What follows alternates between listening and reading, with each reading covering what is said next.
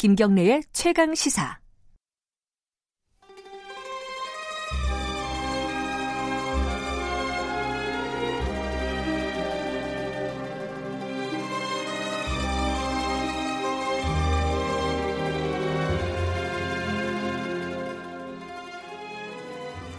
네, 진정한 보수의 가치와 품격은 무엇인지 우리 사회의 뜨거운 현안들을 보수의 시각으로 들여다보는 시간입니다.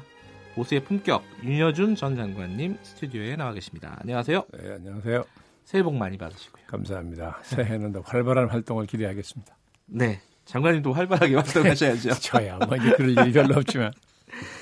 아, 이제 신년이니까 대통령 신년사부터 조금 얘기를 해볼까요? 들어보셨죠? 그 보도도 보셨고요. 네. 이 신년사에 대한 뭐 해석은 여러 가지가 있겠지만은 가장 큰 거는 경제를 굉장히 강조했다 이거거든요. 어떻게 보셨습니까? 아니 뭐 근데 신년사라는 게 네.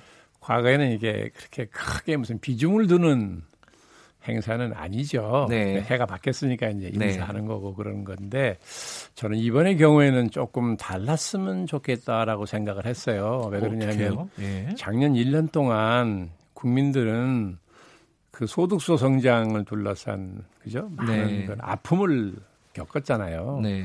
영세상인이나 중소기업인들이 막 계속 고통을 호소하고 그렇죠? 또 전문가들 사이에서는 그 정책의 타당성을 놓고 논란이 계속 이어져 오고 네. 그래가지고 국민들이 뭔가 좀 심란하고 짜증나는 예, 그런 심정인데다가 네. 많은 전문가들이 금년이 작년보다 더 경제가 어려워질 거라는 전망들을 했어요. 네. 그래서 다 이제 걱정, 우울 이런 기분으로 해를 맞았거든요. 네. 그래서 금년에는 대통령이 신년사를 하는 마당에는 좀 그런 국민들의 그 고통에 대해서 좀 위로하는 예. 그런 얘기를 하면서 심기일전해서 금년에는 더 참 잘해보겠다는 그런 의지와 각오 이런 걸 좀 강력하게 표시하는 예, 이런 메시지가 필요하다고 저는 판단을 했어요. 그런데 막상 신년사를 들어보니까 네. 물론 아까 말씀하신 것처럼 경제에다 비중을 많이 둔 거는 뭐 예. 좋다고 생각했지만 예. 이 내용이나 스타일이 종전의 형식에서 별로 벗어나지 않았어요. 좀 장황하고 정책을 나열식으로 설명하는. 예. 예. 그래서 이게 뭐 내 판단이 항상 옳은 건 아니지만 예. 예. 이건 꼭 이렇게 했어야만 되나 예, 그런 아쉬움이 좀 있더라고요. 그러니까 말씀하신 거는 조금 더 낮은 자세로 먼저 시작을 하는 게 좋지 않았겠느냐. 낮은 자세지만 네. 어쨌든 국민이 1년 내내 고통을 겪었으니까 그러니까요. 위로하고. 예, 그걸 예. 대통령이 참 미안하게 생각한다. 예, 불가피한 면이 있었지만은 네. 그러니까 그 미안하게 생각한다는 위로를 하는 건 뭐 그렇게 어려운 일이 아니잖아요. 예. 예, 말로 위로를 하고 그다음에 그걸 잘 알기 때문에 금년은 심기일전해서 네. 열심히 하겠다. 이렇게 의지와 각오, 다짐 네. 이런 게 오히려 더 필요했을 거라고 저는 생각을 했는데 정책을 나열식으로 설명하는 게 쭉 이어지면 네, 국민들이 이렇게 별로 귀에 들어왔을까. 더군다나 1년 내내 그 어려움을 겪은 사람들 입장에서는 네. 대통령이 이런 말을 했어요. 금년에는 그런 정책의 구체적 성과를 체감할 수 있도록 하겠다. 이 말이 실감 있게 들렸겠어요?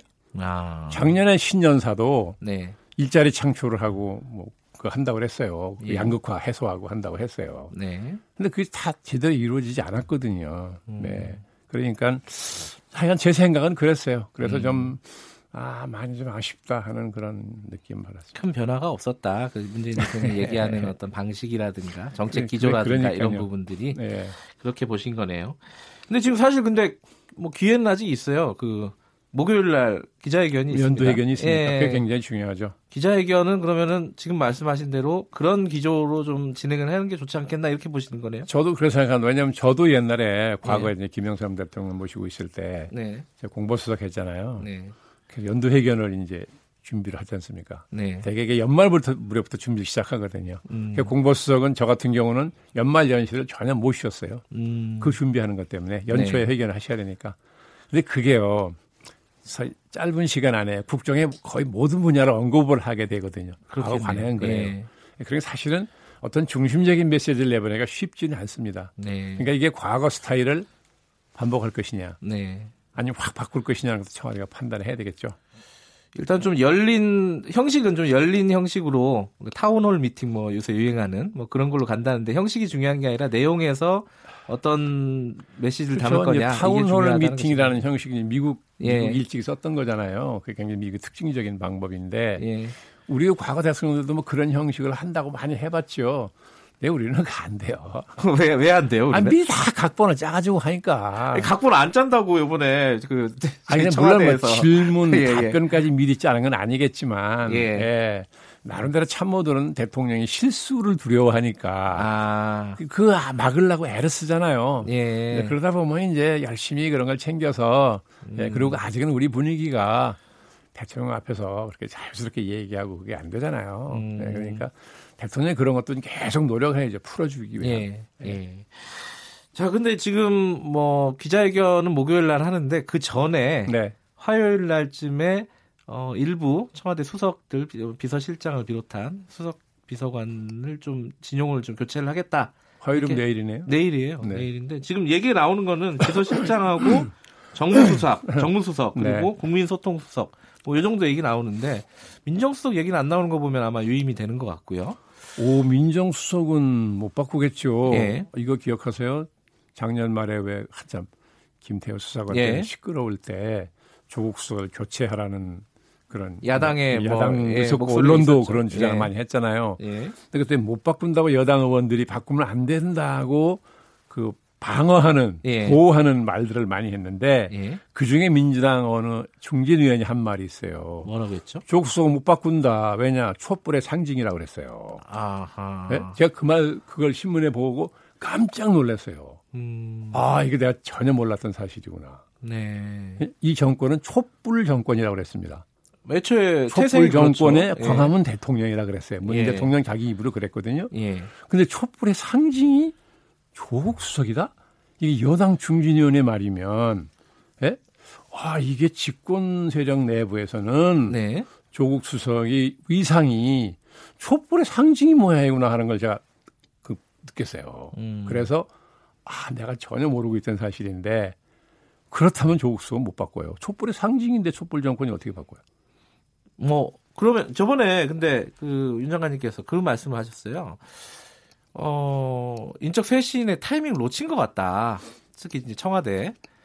그럼 지금 이제 교체하는 부분에 대해서는 어떻게 평가를 하세요? 아니, 뭐, 연초에도 할 수 있죠. 과거에도 연초에 많이 했어요. 했는데, 뭐, 이왕이면 연도회견 하기 전에, 연도회견이라는 게 이제 새해를 맞아서 금년에 국정을 어떻게 이끌어가겠다라는 걸 국민에게 보고하는 자리잖아요. 그러니까 그 국정수행을 새롭게 보좌할 진용을 이제 앉혀놓고 하는 게 물론 뭐 좋겠죠. 그렇게 한다고 하더라고요. 그러니까 이제 당연히 뭐 목요일날 회견이면 그 전에 하겠죠. 그러니까 뭐 지금 뭐 늦었지만 지금 교체하는 건 타이밍상으로는 뭐 적절하다. 그렇죠. 그죠? 뭐 연초에 당연히 해야죠. 작년에 못했으면. 근데 지금 이제 거론되는 사람들을 좀 얘기를 해보면요. 노영민 대사가 비서실장에 거론되고 있고요. 그다음에 뭐 정무수석이나 국민소통수석도 얘기가 좀 나오고 있어요. 아까 이제 박지원 의원 같은 경우에는 이렇게 얘기를 하시더라고요. 그 친노 일색, 친문 일색은 반대하지만은 측근은 일정 정도 뭐 있어야 되지 않겠느냐.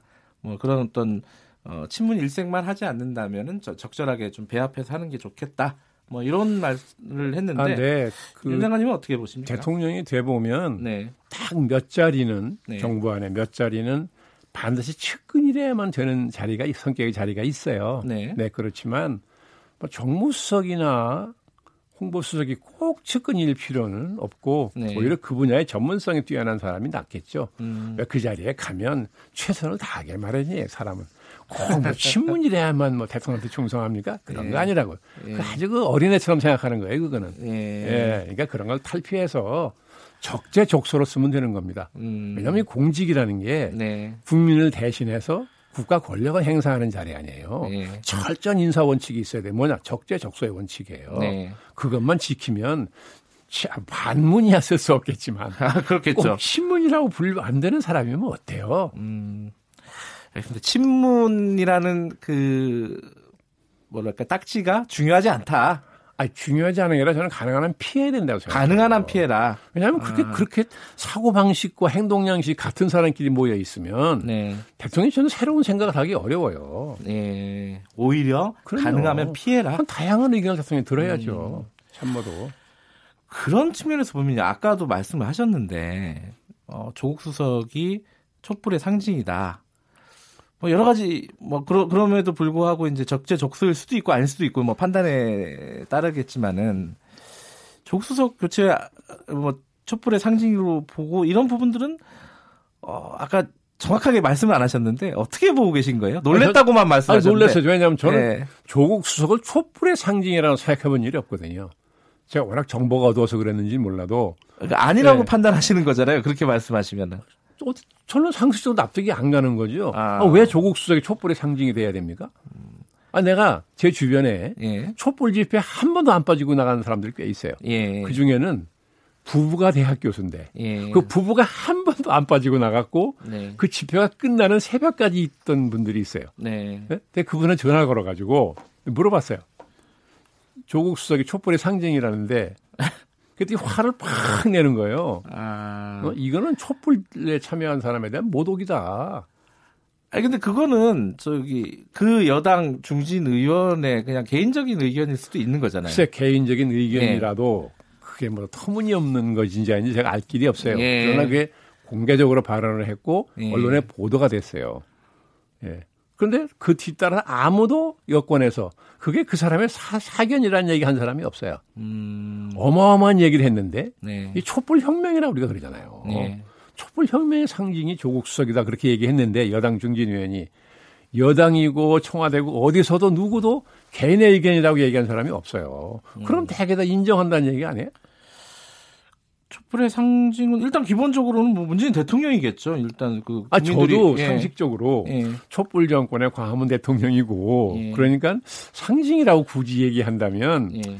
뭐 문재인 대통령 정도 아닐까 하는 그냥 막연한 그런 생각은 있었지만은 예, 저는 뭐 촛불의 상징은 따로 생각해본 일은 없고요. 조국 수석은 촛불의 상징이라고 얘기하기에는 좀 핀트가 어긋났다, 포커스가 어긋났다, 혹은 뭐 과하다 이런 말씀이신 거네요. 그러니까 제가 놀랬다는 예. 거죠. 저는 전혀 상상 안 하고 있다 들었으니까.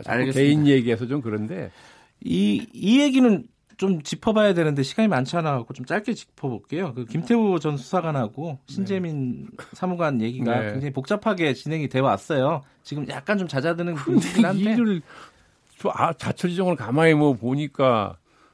뭐 그렇게 복잡한 일도 아니더만 그 대응을 복잡하게 만든 거잖아요, 그거. 대응이 잘못됐다고 보세요? 그럼요. 일 자체는 간단한 일인데. 뭐 김태우 사무관 경우는 얘기는 지난번에 말씀드린 기억이 나고 예. 신재민 사무관의 경우도 나중에 전문가들 얘기 들어보니까 네.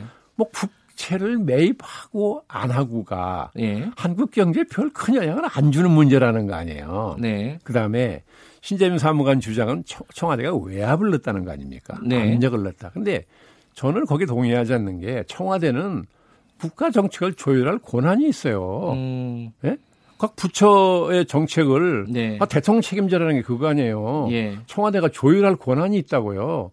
그래서 과거에도 보면 부처하고 청와대하고 생각이 달라가지고 시원한 논쟁한 경우가 많이 있어요. 네. 그러다 조율이 되는 거거든요. 네. 그걸 압력이라고 그러는 건 저는 그거는 예, 합리적인 생각이 아니다라고 봤던 것이고 네. 그 정책의 본질 자체는 예, 뭐 기재부 실무자급에서는 안 된다고 생각한 게 그렇게 됐으니까 뭐 불만이 네. 있었는지 모르겠으나 예, 그것이 무슨 청와대가 부당한 압력을 행사했다고 하는 것도 저는 온당치 않다고 보는 거고 그 정책 자체가 그렇게 한국 경제에 큰 영향을 주는 게 아니라는데 왜 그 얘기를 하자마자 검찰에 고발부터 먼저 합니까? 그런 부분에서 대응이 미숙했다고 보시는 거네요. 이게 뭔가 위압적으로 입을 막으려고 그런다. 예. 이런 인식을 전체 국민에게 줬어요. 네? 김태우 사무관 경우도 직속상관이 나와서 팩트만 설명할 될 거를 예. 홍보수석이 나서 가지고 막 미꾸라지라고 해대는 바람이 커진 거잖아요. 예. 뭔가 감추는 게 있다. 뭔가 놀래가지고 막 당황한 모습 같은 거. 이걸 다 보였다고요. 왜 그렇게 하냐고요. 사안 자체는 그러니까 간단한 일이다. 그렇잖아요. 예, 뭐 예. 그런데 대응이 저는 미숙했다. 그 지식이 짧아가지고 국채 매입이 엄청난 건 줄 알았어요. 근데 전문가들 얘기 들어봤더니 이리 가나 저리 가나 그렇게 큰 문제가 아니라는 거예요. 아니, 여전히 그 뭐 좀 문제가 있다고 여기는 시각도 있긴 해요. 아, 근데 이제 그 뭐 야당은 강하게 그런 생각을 갖고 뭐 있고요. 그렇게 막 엄청난 경제에 막 영향을 주는 게 아니라는 거죠. 근데 그걸 왜 그렇게 막 태반하고 막 검찰에 고발을 하고 또는 여당 의원은 또 막 인신공격해야 되고 아 기재부 전직 사무관이 그렇게 한 걸 뭐 여당 의원이 나서가지고 인신공격을 해요. 그걸 키웠죠. 그래가지고 일을 더 악화시켰잖아요. 복귀를 해보면은 여당이나 청와대에서 미숙하게 대응했고 네, 좀 예, 키웠다 일을 예, 오히려 아주 아마추어적으로 대응을 하니까. 예. 알겠습니다. 그렇게 생각하시는군요. 저도 뭐 조금 힌트가 됐습니다. 제가 생각을 정리하는데. 자, 여기까지 듣겠습니다. 고맙습니다. 네, 감사합니다. 보수의 품격 윤여준 전 장관님이었습니다. 지금 시각은 8시 45분, 46분입니다.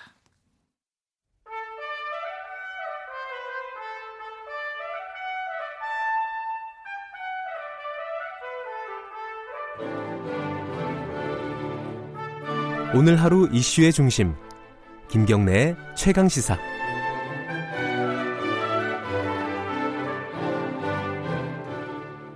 Power to the people. Power to the people. 지금은 을밀 때 을의 입장에서 을의 목소리를 통해 함께 사는 세상을 생각하는 시간입니다. 민생경제연구소 안진걸 소장 나와 있습니다. 안녕하세요. 네, 안녕하세요. 새해 복 많이 받으시고요. 예, 다들 새해 복 많이 받으십시오. 네, 아 목소리가 밝으시군요. 예, 좋은 일 있으신가요? 아니요, 이제 새해 두 번째 주 출근하시는 거잖아요. 예, 예. 아까 장관님께서 윤 장관님께서도 작년 한 해 우리 국민들 뭐 힘든 일 많이 있었다고 예, 하셨잖아요. 예. 사실 최저임금이 뭐 아까 이제 최경영 기자도 이제 외국에서도 예. 시급 15,000원까지 오른다고 예. 소개해 주셨는데 그거 맞거든요. 뉴욕도 예. 오르게 막 오르고 미국도. 근데 다만 지불해야 될 분들 입장에서 좀 어려움이 있었던 건 사실이니까 예. 그거에 대해서 올해는 적극적인 대책이 이제 나오고 있습니다. 그래서 예. 조금 더 희망차게 시작이 되지 않나 예. 생각해 봅니다. 말씀하셔서 목이 메시는 것 같아요. 아, 예. 그러니까 저는 민생고만 생각하면 목이 메입니다. 실제로. 자, 오늘은 예. 2019년 달라지는 청년 지원 제도. 그러니까 청년들이 뭔가 혜택을 받을 수 있는 정책들이 많이 있다는 건데 모르고 넘어가는 경우도 많겠죠 아마. 그러니까 우리 지난 12월 31일 때도 예. 내년 올해부터 이제 아동수당도 10만 원 못 되기집고 예. 기초연금도 30만 원까지 인상되고 노인세대 70%는 통신비 만천 원 의무 감면이 생기지만 이 모든 게 신청해야만이 지급된다 그랬잖아요. 네. 마찬가지로 청년도 신청을 해야 됩니다 본인들이. 네. 네, 그래서 우리가 이제 이런 공영방송에서 홍보를 해주는 게 굉장히 어떤 게 있는지 좀 알아보죠.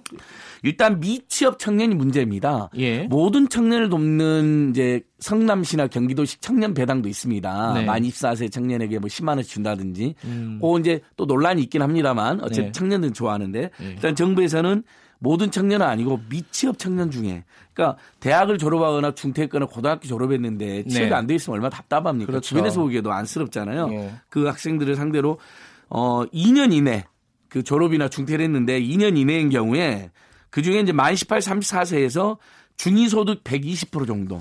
예. 그러니까 이제 중위소득이라는 게 딱 중간의 소득이니까 소득. 예. 거기서 한 120% 정도 되는 그러니까 조금 중산층 서민 정도 예. 아주 잘 사는 집의 청년들은 빼놓고요. 네. 그렇게 해서 한 달에 50만 원씩 6개월 동안 지원하는 사업이 생겼습니다. 그게 청년 예. 고직활동지원금인가요? 그렇습니다. 이게 예. 이제 예전부터 시민사회단체나 노동청년단체에 주장했던 청년 실업 부조입니다. 그러니까 직장에 들어가서 만약에 이제 해고되거나 계약이 종료되면 예. 고용보험이 나오잖아요. 근데 예. 이분들은 고용보험료를 낸 적이 없기 때문에 그거 지원에 사각지대에 있었거든요. 아하. 근데 미리 좀 받고, 근데 이게 참 좋은 게 미리 받는 겁니다. 예. 대신에 직장 들어가가지고 고용보험 또 열심히 내면 되는 거거든요. 예. 근데 이건 중앙정부 차원에서 하는 거고 지자체에서도 예. 청년 수당 있지 않았어요? 청년 이제 성남시가 청년 배당이라서 10만 원씩 네. 줬었고 서울시가 5천 명한테 또 50만 원 주는 네. 제도가 있었는데 그렇게 되면 이제 겹쳐지잖아요. 그렇죠. 그래서 이번에 중앙정부와 지자체가 다 교통정리를 했습니다. 네. 그러니까 그 졸업 이후 2년 이내 취업이 안 되는 분들한테 준다 그랬잖아요. 정부에서는. 예. 근데 2년 지나도 취업이 안 되는 경우가 있습니다. 있겠죠. 우리 김경래 기자님 주변에도 보면 장기 미취업자가 있잖아요. 많아요. 근데 예. 굉장히 그런 사람이 사실 삶은 더 힘들잖아요. 어떻게 보면요. 예. 주변에서 이제 돈 빌려달라거나 부모님한테 예. 용돈 받기도 미안한 그런 예를 들면 서울시 같은 경우는 그 시간이 지난 2년이 지난 19, 30세 취업준비생들한테 네. 최장 6개월간 매달 50만 원을 지급한다. 그렇게 해서 청년수당에서 한 150억 정도. 다만 지급 대상자는 5천 명 정도입니다. 예. 그러니까 받는 분들은 굉장히 좋긴 하지만 그 숫자가 여전히 작습니다. 근데 다만 이제 예전에는 서울시나 성남시만 박근혜 정부에서 사실 못하게 하는 걸 열심히 했거든요. 근데 이제 중앙정부 차원에서 전체적으로 취업 졸업한 지 2년 이내에는 50만 원씩 지원을 해주고 두텁게 그 기간이 또 지났는데 취업이 안 되는 분들은 각 지자체들이 보조를 하는 거니까 굉장히 의미 있는 거죠. 그래서 절대 그냥 좌절하지 마시고 청년을 지원한 여러 제도가 생겨 있으니까 계속 알아보고 신청하시고 그러면 좋을 것 같습니다. 어쨌든 직장이 없는 분들은 그러니까 지금 직장을 구하려고 하는 청년들은 한번 중앙정부나 지자체에 어떤 게 있는지 알아보시는 게 일단 좋을 것 같고요. 예, 그러니까 예를 들면 또 이거 있어요. 재밌는 거니까 보세요. 광주는 만 40살 이하 청년 구직자 이력서 사진을 무료로 찍어주고 이력서 사진 찍을 때도 막 몇만 나오잖아요. 예, 예. 정장도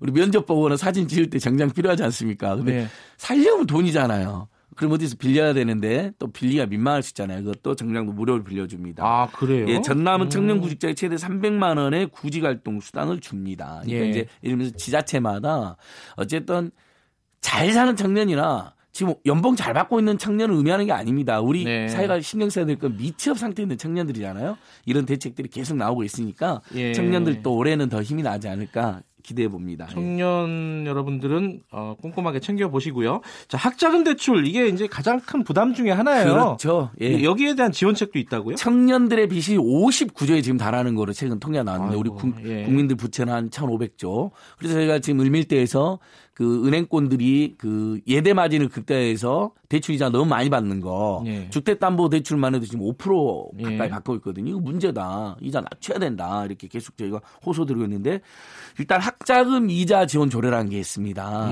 대부분의 지자체가 지금 실시하고 있거든요. 아, 지자체에서 하는 거군요. 그러니까 우리가 대부분 청년들의 빚 59조는 대부분 학자금에서 왔고 그다음 생활비에서 왔습니다. 주거비에서 왔습니다. 그러니까 특히 경기도는 역사상 최초로 대학원생들의 학자금 이자 지원까지 해주는 거로 최근에 조례가 밖에서 마련이 됐습니다. 그러니까 이 역시 학자금으로 허덕이고 계시는데 그냥 물론 본인들도 열심히 해서 갚아 나가야 되겠지만 학자금 이자 지원 조례가 대부분 지자체에 있으니까 그 예를 들면 이자가 지금 학자금 이자가 지금 문재인 정부 들어서 2.2%까지 떨어지긴 했습니다. 그래도 2.2%도 부담이잖아요. 그러니까 그 지원 제도를 꼭 지원해라. 그다음에 근본적으로는 저희도 이제 새학기 되면 한번 짚어봤으면 좋겠는데 대학 등록금이 지금 미국도 지금 무상교육 확산되고 있거든요. 근데 우리가 아직도 등록금 1,000만 원 시대에 반값 등록금도 일부만 지금 진척이 되어 있기 때문에 등록금을 아예 무상으로 가거나 언젠가 아니면 학자금이라도 무이자로 빌려주면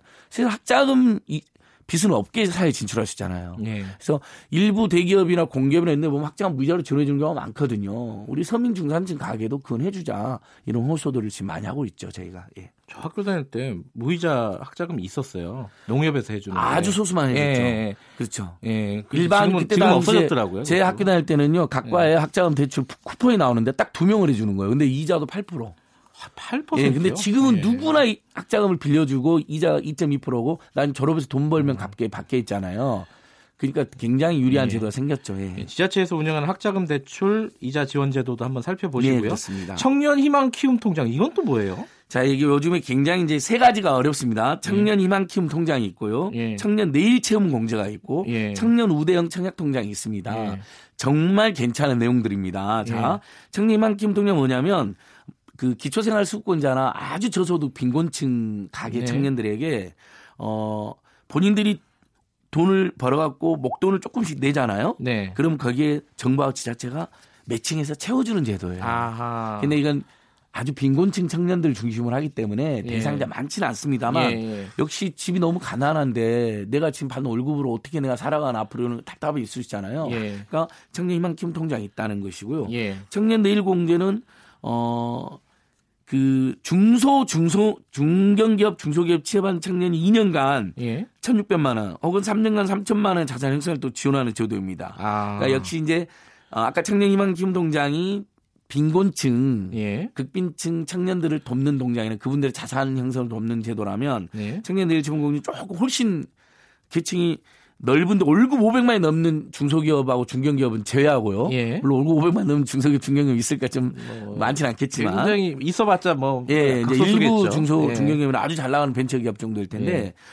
그걸 제외하고는 어쨌든 본인이 얼마를 내면 정부에서 예. 또 나머지 채워주는 겁니다. 그래서 2년간 1,600만 원, 3년간 3천만 원이 되게 만들어주는 거예요. 딱 예. 매칭해가지고. 그러니까 굉장히 좋은데 이것은 그 우리가 중소기업, 중견기업에 가면 평판도 안 좋거나 심지어는 월급이 너무 적는 문제가 있잖아요. 예. 대기업과의 격차가 강하고 이 문제를 해결하자고 하는데 청년들의 중소기업, 중견기업에 유인하는 그 유력한 수단으로 지금 평가를 받고 있습니다. 많이 이용하나요? 예, 많이 이용합니다. 아, 실제로 예산 집행률도 97%나 됐고요. 아하. 지난해 11만 명 이용했어요. 아하. 그러니까 중소기업 다니는 청년들 입장에서는 중소기업 다닌다고 월급도 좋고 평판도 안 좋게 되잖아요. 우리 사회가 예. 좀 그런 걸로 자꾸 차별하는 경우도 있잖아요. 편견들이 좀 있죠. 예, 근데 11만 명이 이 제도를 이용했다는 건 굉장히 실속 있는 제도라는 걸 알 수 있고요. 예. 청년 우대형 청약통장은 최당 10년까지 원금 5천만 원 내에서 최대 3.3% 우대금리. 그러니까 예. 일반 그 청약통장보다 금리가 1.5%가 높습니다. 아, 그래요? 그러니까 어차피 우리가 지금 그 주택 분양받으려고 하면 청약통장 다 가입하잖아요. 이건 뭐 예. 사회생활하면 거의 상식처럼 되잖아요. 부모님들이 더 얼른 일 하나 예. 만들어주고 막 그러잖아요. 형제들도 만들어주고. 알겠습니다. 예, 그래서 이자율이 1.5%나 높다. 그리고 그 가입 대상이 대폭 확대됐습니다. 여기까지 하겠습니다. 아, 자, 그 소개할 게 더 많은데. 예, 청년 여러분들 이거 못 들으신 분들은 다시 듣기라도 들으셔가지고 예.